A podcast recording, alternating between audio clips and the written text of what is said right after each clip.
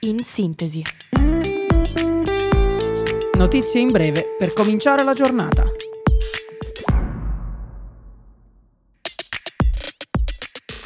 Buongiorno a tutti e ben ritrovati da Radio Yulm. Io sono Alice e questo è In Sintesi. Diamo un'occhiata alle notizie del giorno.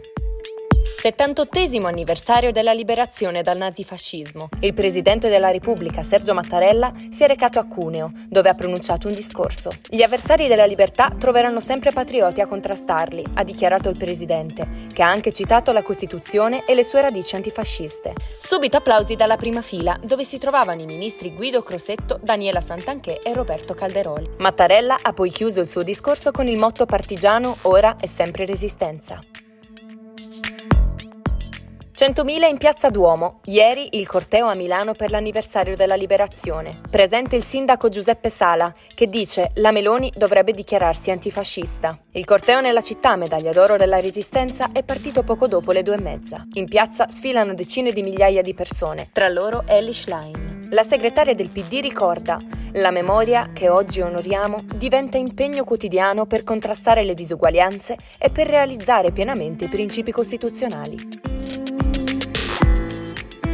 Biden ufficializza la sua candidatura per il 2024. Il presidente degli Stati Uniti lo ha annunciato in un messaggio video. In sottofondo le foto dell'assalto al congresso del 6 gennaio 2021. Quando ho corso per la presidenza quattro anni fa, ho affermato che la nostra era una battaglia per lo spirito dell'America. Lo è ancora, dichiara Joe Biden. È morto Harry Belafonte, voce del calipso e degli afroamericani. Aveva 96 anni. È stato uno dei cantanti più celebri degli anni 50 e 60. L'artista è deceduto nella sua casa nell'Upper East Side a Manhattan a causa di un'insufficienza cardiaca. Belafonte aveva sfondato le classifiche pop ma anche le barriere della razza, diventando una forza nel movimento per i diritti civili. Il mondo della musica è in lutto.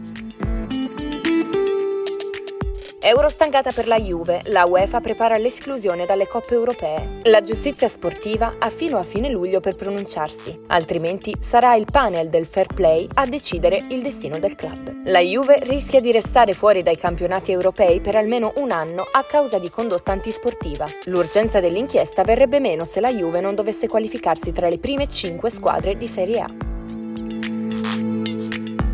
Il 27 e il 28 aprile si svolgerà in Yulm un convegno sullo stato della critica dell'arte in Italia, dalle prime esperienze novecentesche a oggi. L'obiettivo sarà verificare l'esistenza di una sorta di canone della critica d'arte nel nostro paese. L'appuntamento è per giovedì 27 e venerdì 28 aprile, con apertura dei lavori alle 9 fino alle 19 nella sala dei 146, al piano terra di Yulm 6.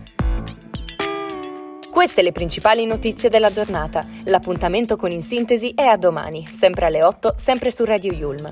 Da Alice Federica, che ha curato la redazione di questa puntata, l'augurio di una buona giornata.